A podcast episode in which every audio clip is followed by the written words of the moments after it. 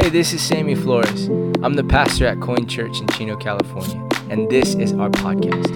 I'm so grateful you're tuning in. I hope this encourages you and calls you to more because you were made for more. Here's our latest message. He said, Dad, what, what happens if I go all my life, in the last five, maybe 10 years, I decide to actually live for Jesus?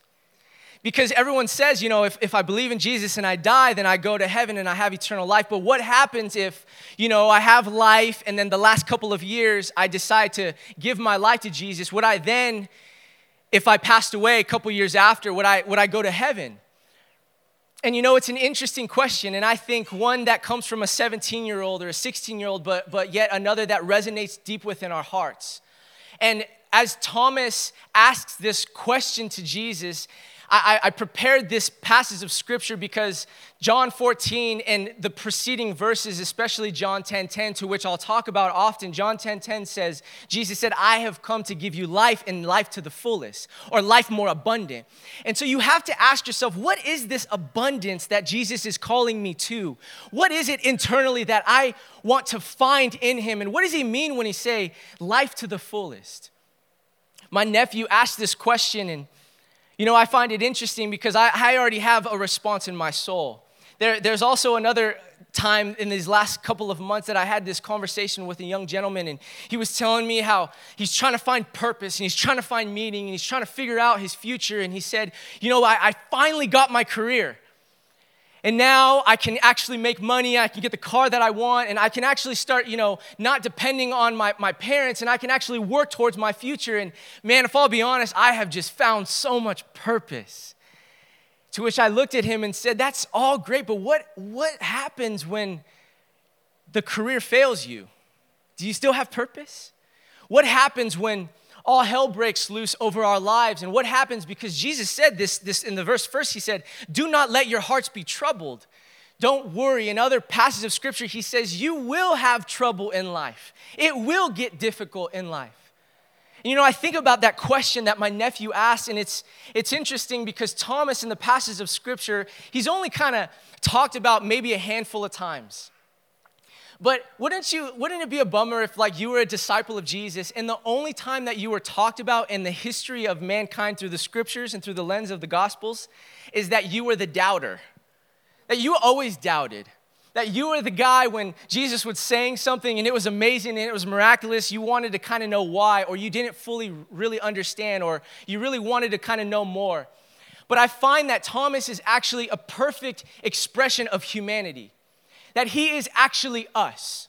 That he is actually the person that desires to want to know because Jesus is saying, I'm going to pre- prepare a place for you. And in this place, there will be many rooms. If I didn't come, there wouldn't be no purpose to give you and to show you something more. And Jesus, and Tom's like, okay, that's great. And he's like, well, and, and I'm going somewhere. And where I go, you know where I'm going. And Thomas is like, Jesus, I have no idea what you're talking about. And the reason I've titled this conversation, It's Bigger Than This, is because Jesus always spoke in hyperboles or metaphors or sim- like different, you know, it's as this or it looks like that. But Jesus is actually speaking to the depths of our heart and he's giving in, in a, a pretty big statement. It's not only just specific, but it's bigger. He's talking about heaven, actually, in this passage of scripture. He's talking about a place that is eternal, a place that, that woos us and calls us to home. But there's also something that he's speaking, and he does this often, and it's always bigger. You know, when my brother was having that conversation, I asked him, I said, Well, what did you tell Isaac? And he said, Well, I told him it's bigger than this. It's so much bigger, Isaac. You can go your whole life, go for it. Do whatever you want. And what happens is you get to the end of your life and you have a plan. Oh, in a couple years, I'll, I'll follow Jesus and I'll go to church and, you know, I'll, I'll do what I'm supposed to do. But what happens, you will find yourself looking back in your life, regretting a lot of things, finding yourself in ditches that you didn't know how to get at. You will find yourself in brokenness that you never knew how to get out of. And trouble will come your way. But will you know how to find peace in the trouble? Isaac, it's so much bigger than this. And I wonder how many people in this room have that question in your heart, even now. I wonder how many of us that follow Jesus or decide to be an apprentice of Jesus have this wrestling within our soul to which Jesus would respond. That's, that's a very simple response I can give you, but I need you to know it's, it's bigger than that. Yeah, everything that you're going through, if we just learned about Joseph and how he was in a pit and, and then how he's in a prison and how he came to the palace, when we look back at that, we realize what God was doing was much bigger than, than the circumstance in his life. It was so much bigger than that. You know, I find it interesting that Jesus, what he was talking about was, was going to the cross and he was talking about eternity. And there was uh, among them someone that didn't really understand, and that was us. And Thomas had to be sure. He had to understand, so he expressed his doubts just like we all do. And you know, something that he says, Jesus goes on three main points that I want to talk to you guys today about. And it's, it's first really important to know that this is really powerful to a Jew, okay? A first century Jew. If you're not Jewish, I know, Grandma Liz, you got some Jew in your blood. I don't know if there's any other people in the room that has Jew in their blood, but this, this is especially important to a first century Jew. Why? Because they would know as a little boy or a little girl, especially the young men, they had to know the Bible really well in the Old Testament. They had to memorize it, they had to study it. In fact, they knew the first five books of the Bible memorized by the time they were 13 years old. So they knew what Jesus was talking about when he said, I am the way. The Jesus talked much on the path. He, he talked about the way. He talked about going forward.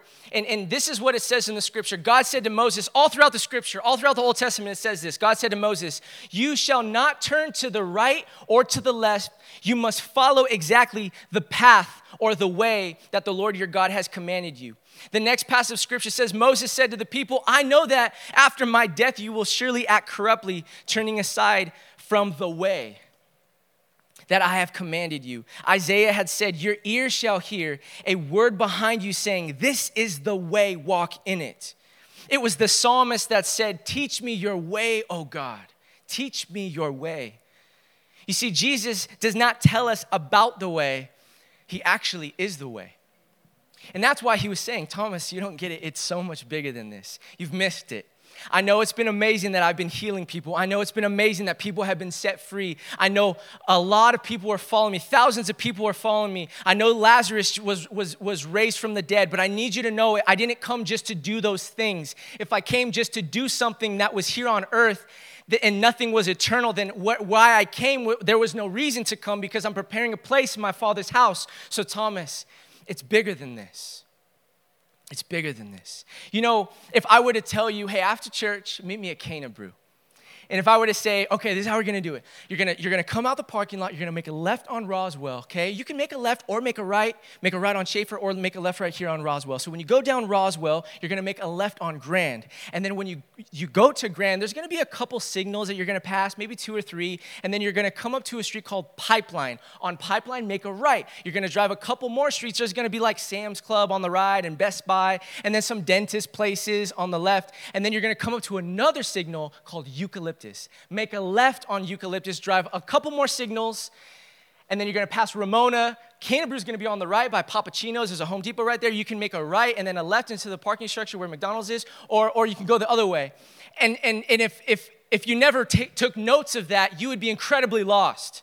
How on earth am I supposed to get there? But it, if I were to say, hey, I'll go with you, let me come with, let me come with you. Let me take you to Canterbury. I'll buy you some coffee and I were to say, hey, no, no, no, no, no, make a left right here. I know this way. It's a lot easier than going the, back way. There's a lot more cars. So actually, let's not go this way. Let's go down Schaefer. And we'll go all the way down Schaefer, make a right. But I'll be in the car with you.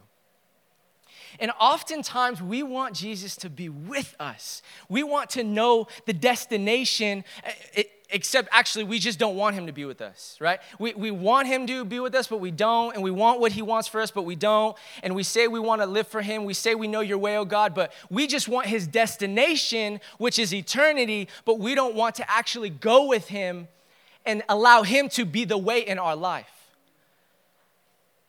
Jesus says it's bigger than this, Thomas. I actually embody the way.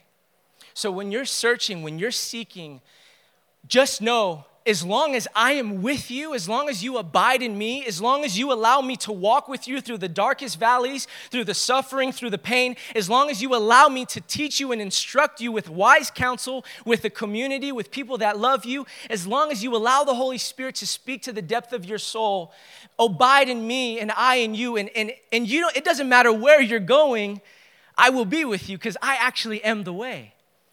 And so I think about that one first point that Jesus is the way. So, really, that solves a lot of other questions for me.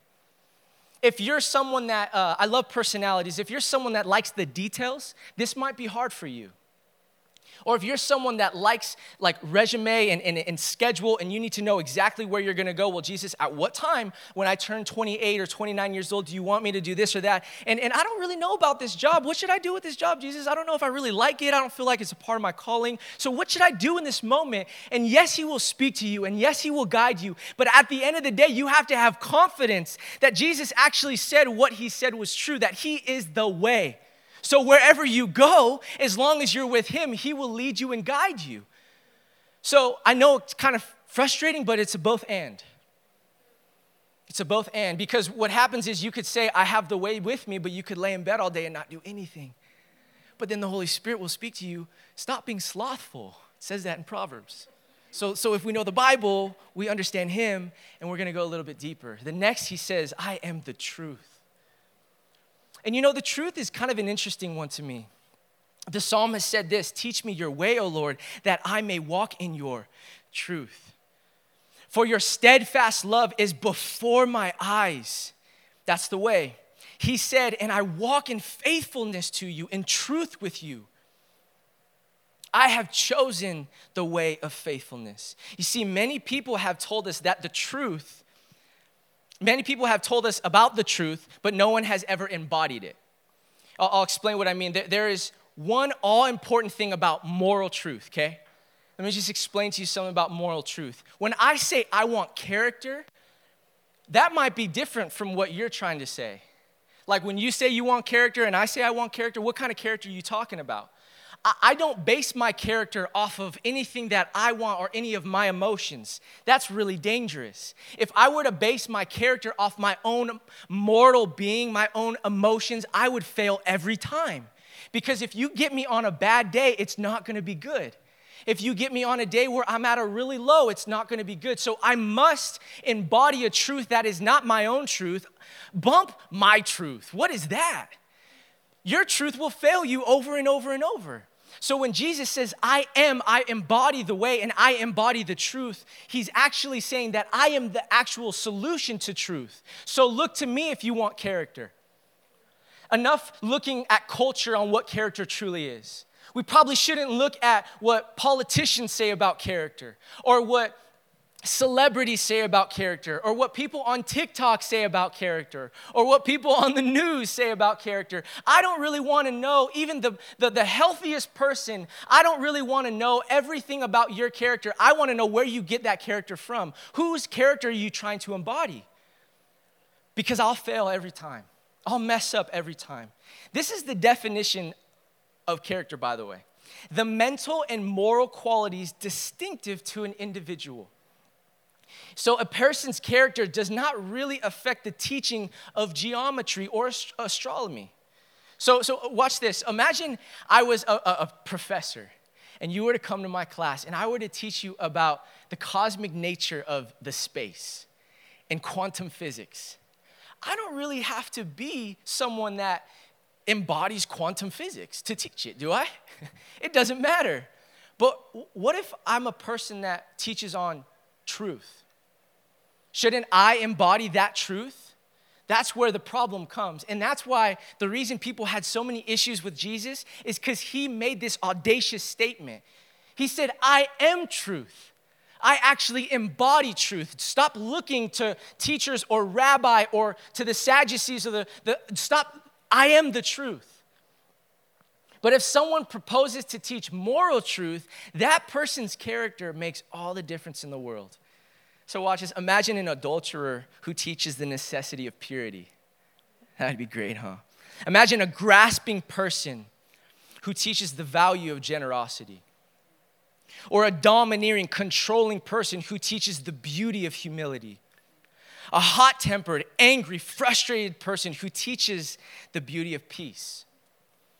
Or an embittered, just angry, bothered, bitter towards life type of person who teaches the beauty of love. That truth, that teaching is bound to be ineffective. But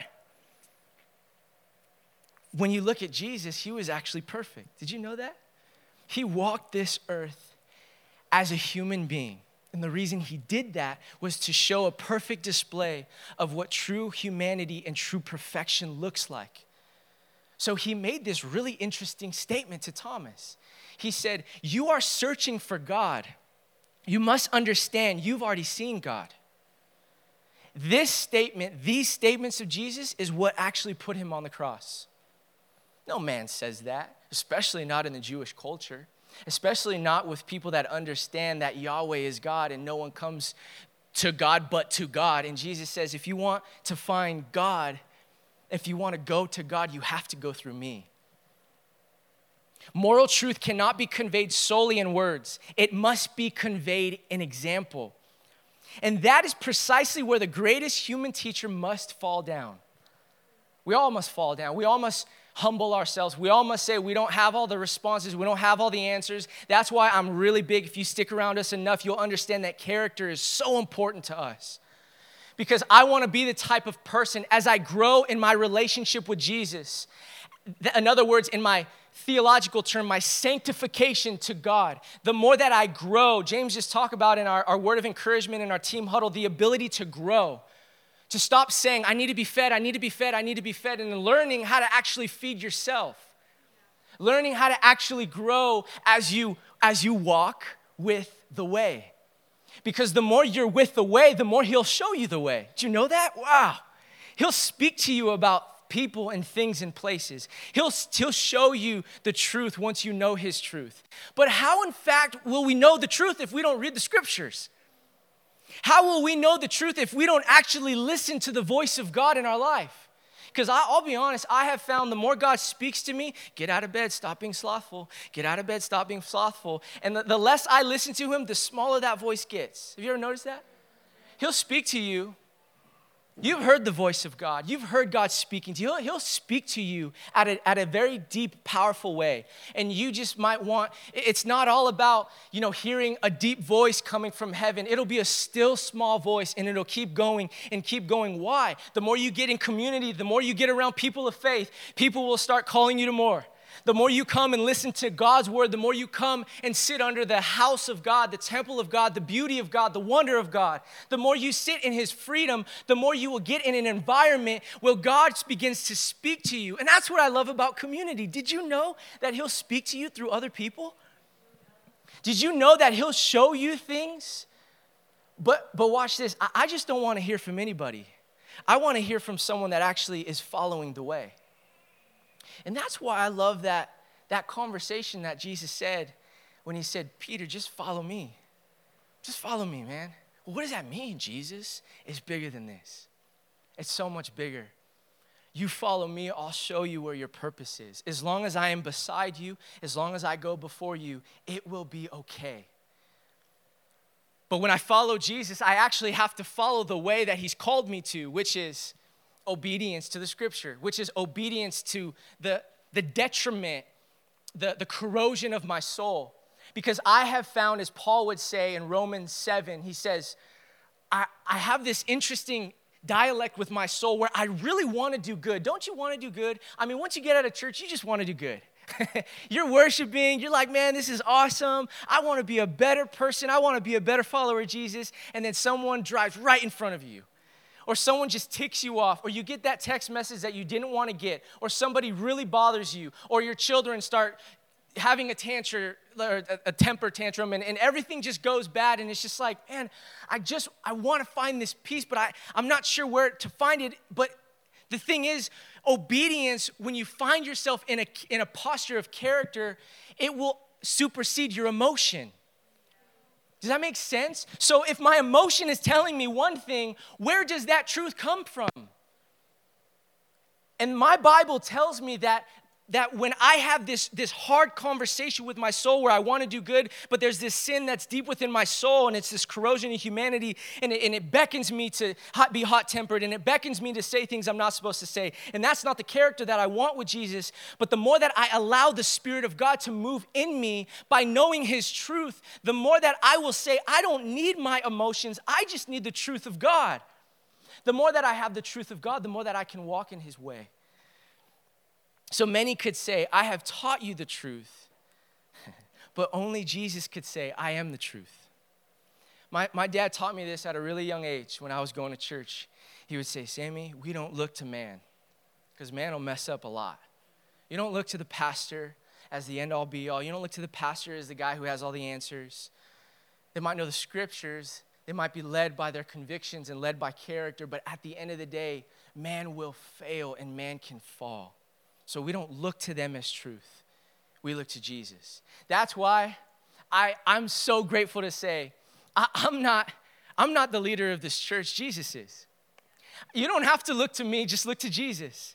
And that's, that's the type of foundation that we're gonna move forward. And that's one of our actual values is that God is our source, that Jesus is the foundation to who we are. The walls might change, but the pillars will remain the same. It's the truth of the scripture, it's the embodiment of who He is. And that's where we will be led by. Not by, oh, this is another one. I'm kind of going, not, not by, well, you know what? I, my emotions doesn't like this part of the scripture. I don't really like that. That makes me feel uncomfortable. Well, I don't know if you knew this, but the Bible makes me uncomfortable. Every time I read it, it reminds me that my truth isn't God's truth every time I understand it and see the person of Jesus, when he says, I'm the way, the truth, and the life, I'm just trying to catch up with Jesus. So if the scripture says something that you don't like, I'm sorry to say, but you can't just rip that page of the scripture out. We have to understand that Jesus, when he says he's the truth, that everything that the scripture points to is the embodiment of the word.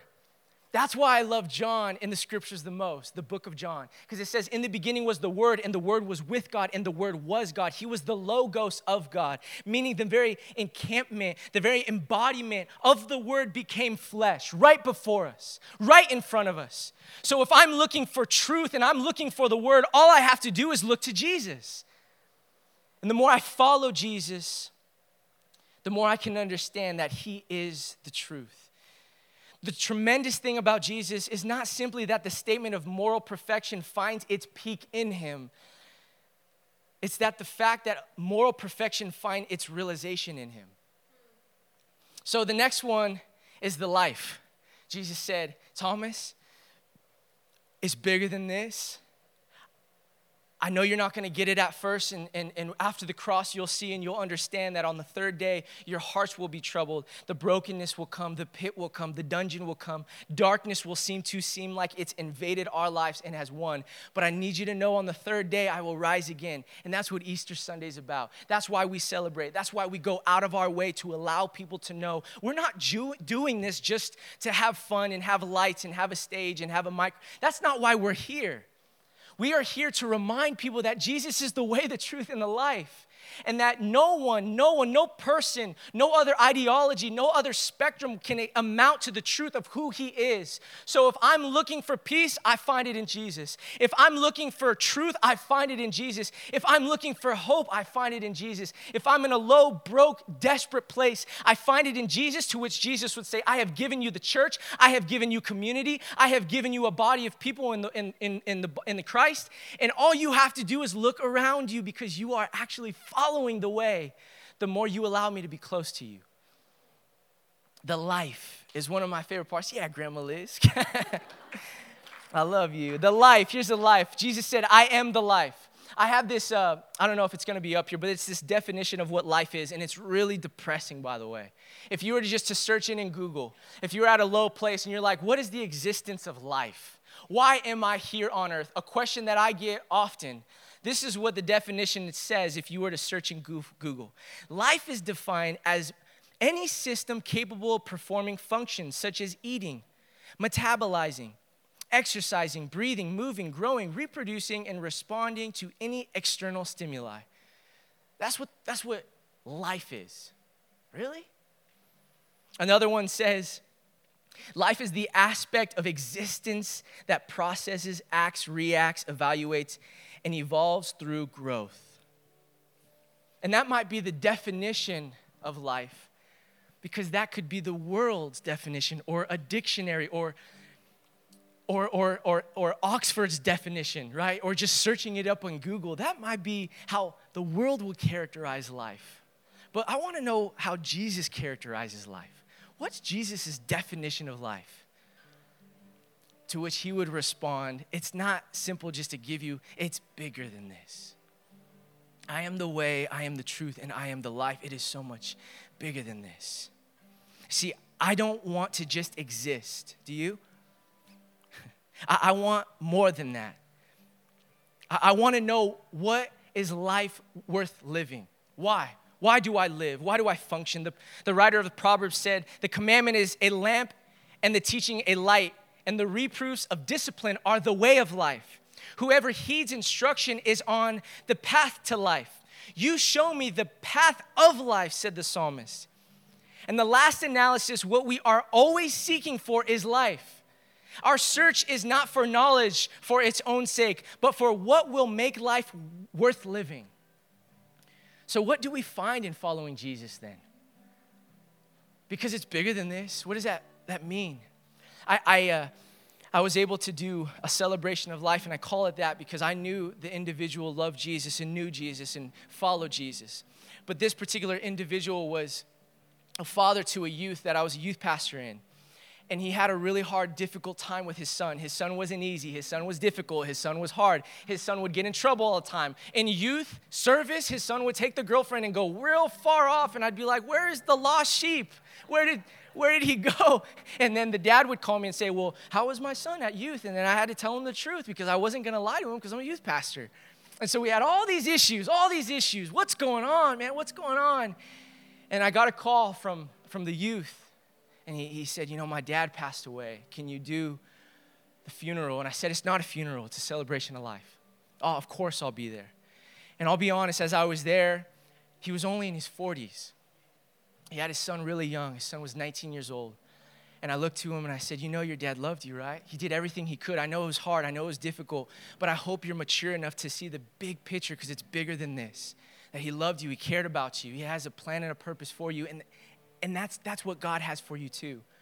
And then we were sitting around, and, and I heard the stories, and it was difficult for me because he was only in his 40s, and his son was there. And, and I noticed that he had broken ties with all of his family members, severed ties with his sister, issues with his father. His mother just tried to love him through it. His son had issues with him. And we were sitting there and we were eating and, and, I, and i asked the mother a question because she was saying you know it's so crazy. This last year it wasn't covid that hit him. It, he just had diabetes and it got difficult for him. And, and, and you know what's interesting though is he had a really good relationship with his dad last year he, he, built the relationship back. And i was like man that's amazing. And then the sister said i had so much issues with him growing up. I just had to let go of all that because the doctor said we didn't know how much longer he had to live. And so i let that go. And then and then, and then I looked to, to, to, to the son, and, and I was talking to the son, and I was having a conversation with the son, and he said, I know my dad had his stuff, and I know it was hard, but I knew he loved me. And so this last year, I did everything that I could. I did everything I could to show him that I cared about him, and that I loved him. And as I stood back and I thought about the cosmic nature of God, and that how when you follow the way, the truth, and the life, he says in John 10 10, I have come to give you life, and not just life, I've come to give you life in life to the full. So my nephew Isaac would say, Dad, what happens if I live my whole life in the last couple of years or the last year to which I don't know because I don't know the circumstances? I don't know what's going to happen in my life. I don't have the, the response to the last day I'm going to live. What happens if it all gets difficult in the last year of life? And that's what happened to him. And as I sat there, I looked to the mother and I said, I know this, this might be hard to, to, to chew through, but if this wouldn't have happened to your son, do you think that these relationships would have been brought back together? And she said, No, I don't think so.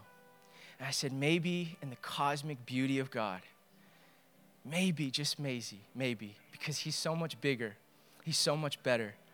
He already knew because He had prepared a place for him where He would be. Maybe He did it just to build that relationship because maybe there would be no other way.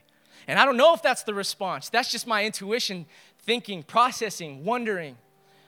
And so I would respond to you if you were to sit with me at coffee and say, Man, I just want, you know, oh, I want, I want the house and I want a family and I want children. And all of that's amazing and all of that's beautiful and all of that's wonderful. But what happens when, if that fails or if that falls or if that messes up? Where do you put your identity? Is it in other people or other career or other pursuits or is it in the person in place of Jesus? Because I just learned that He's the way, the truth, and the life. And I just learned that if I saw Jesus, then I actually saw God. And so as we finish, I, I just want to encourage you in this. The reason I say it's bigger than this is because I, I don't have a blanket statement to what life is in your life. I don't. I don't have a response. I don't even know what it looks like for you. But the more I've found, and man, I'm, I'm just a young punk, but I know I've found that the longer that I follow Jesus, not my parents' faith, my faith, the more that I abide in Him, the more that I walk in Him, the more that I submit to His truth, the more that I experience that abundant life that He's called me to. That life when I when I look at Lenya and, and I'm just like, man, how is this possible? Have you ever experienced that as a parent? You're just like, what is going on? This, this is life. Is this what and then and then the first thing that comes to mind is love. Not anger, not frustration. I don't care what happens in life. All you have to do is just look at a new baby born and see that life is the very vessel to which God uses and speaks throughout humanity. So if you're looking for life, just look to Jesus. If you're wrestling and you're frustrated and you're not sure what's next, follow the way if you're crippled by the decisions that you're making and you find yourself in an unhealthy habitual cycle, what is the truth? Is your truth finding way with Jesus' truth? Would you stand with me as we finish in this last song? Jesus, we come before you right now in this moment, God, to remind each and every one of us that you, God, are the way, the truth, and the life. That you embody the very meaning of what it is to find life and life to the fullest. And I pray that every person in this room, God, that has breath within their lungs would realize that you have prepared a place in heaven but God, I don't want to just live expecting to find heaven every day. I, I want to be heaven here on earth. I want to embody heaven. I want to walk in heaven. I want to walk in your goodness. I want to lo- walk in your mercy. So, Jesus, do whatever you have to do in my soul. God, poke and prick and prong and speak to me through friends and speak to me through the word of God and speak to me to prophetic words and speak to me through prayer. And God, if you have to me, wake me up in the middle of the night, God, to show me that you, God, prepare a way for me.